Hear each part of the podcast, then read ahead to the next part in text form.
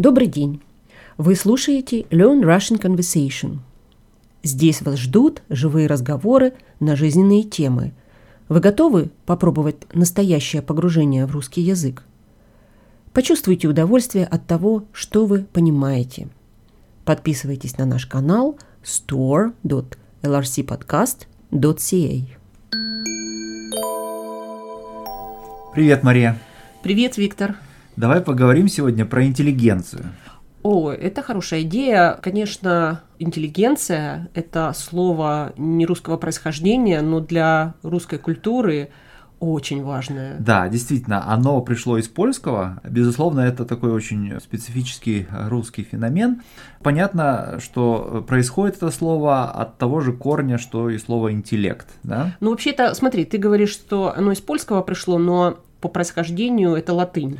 Но понятное дело, что корень интеллект, да, то есть этот латинский корень присутствует в словах многих других европейских языков. Ну да, вот, э, кстати, если по-французски говорить intelligent, угу. да, это умный. Да. И intelligent по-английски, угу. да, предполагается уровень образования, да, да, но в русском это по-другому. Мне кажется, полезно сравнить интеллигенцию и интеллигентов с интеллектуалами. И интеллектуал это кто такой? Это человек, который производит идеи, да, который какие-то высказывает оригинальные мысли, да, который высоко высокообразован. Да?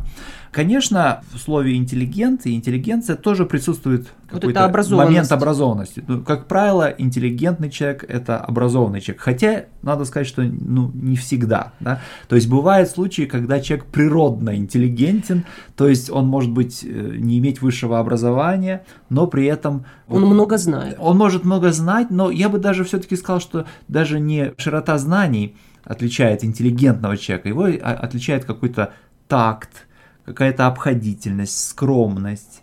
Вот такие Ну, смотри, качества. давай, э, что я вижу. Вот мне кажется, если структурировать, то общие вещи между интеллектуалом и интеллигентным в том, что мы говорим о неком уровне образования, да. образованности. Да.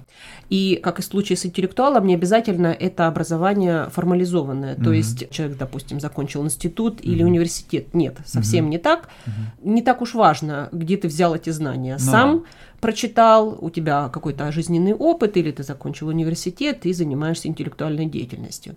Но при этом в слове интеллигент есть еще одна составляющая. Да. Это некий моральный кодекс и моральное поведение. Безусловно. То есть вот то, о чем ты говоришь, это такт, какая-то скромность, да, угу. очень, может быть, сдержанное поведение. Да. В интеллигенте вот есть эти два корня: да. образованность и при этом некая твоя образованность задает тебе планку твоего поведения. Да. То есть она требует от тебя, чтобы ты, как образованный человек, вел себя соответствующе. Да. Но э, если мы посмотрим вот в историю, да, и обратимся, допустим, там, к 19 веку, в России 19 века интеллигенция отличалась э, очень таким выраженным чувством морального долга, да.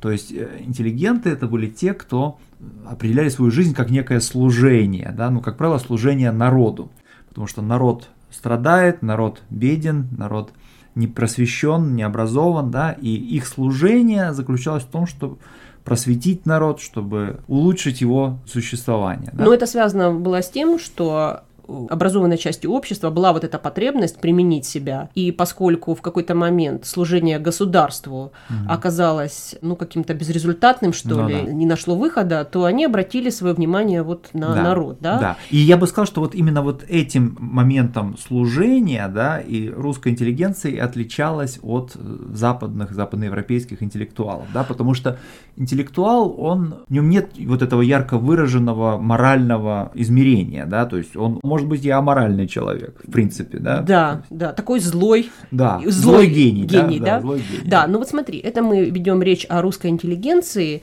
речь идет о той интеллигенции в Российской империи, да, угу. до революции 1917 года. 17 года, совершенно верно. Ну, а дальше, конечно, после революции многие из этой дореволюционной интеллигенции либо эмигрировали, либо были, э, либо погибли, да, во время гражданской войны, там, репрессий политических, да, и, конечно же, советская интеллигенция – это в значительной степени уже совсем другие люди, и надо сказать, что, на мой взгляд, вот в течение советского периода вот это вот определение интеллигенции как служение народу, вот оно постепенно отходит на второй план.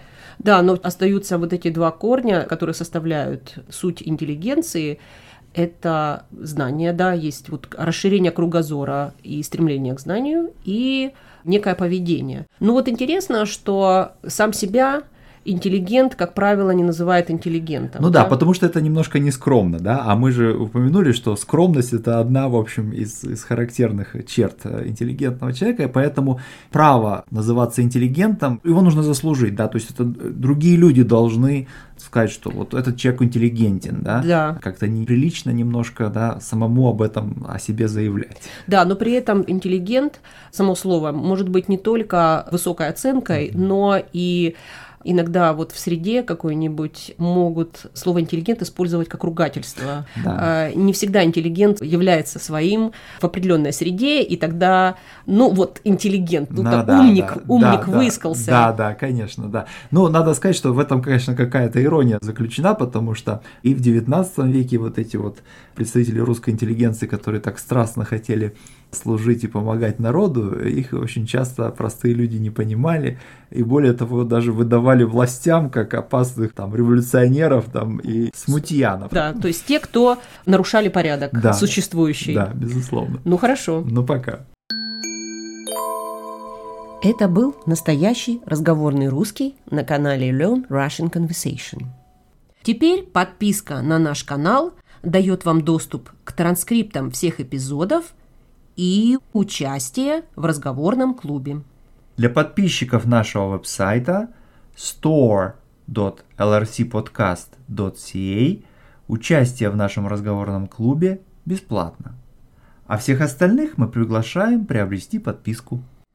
Все подробности на нашем веб-сайте store.lrcpodcast.ca. На сегодня все. Пока. Пока.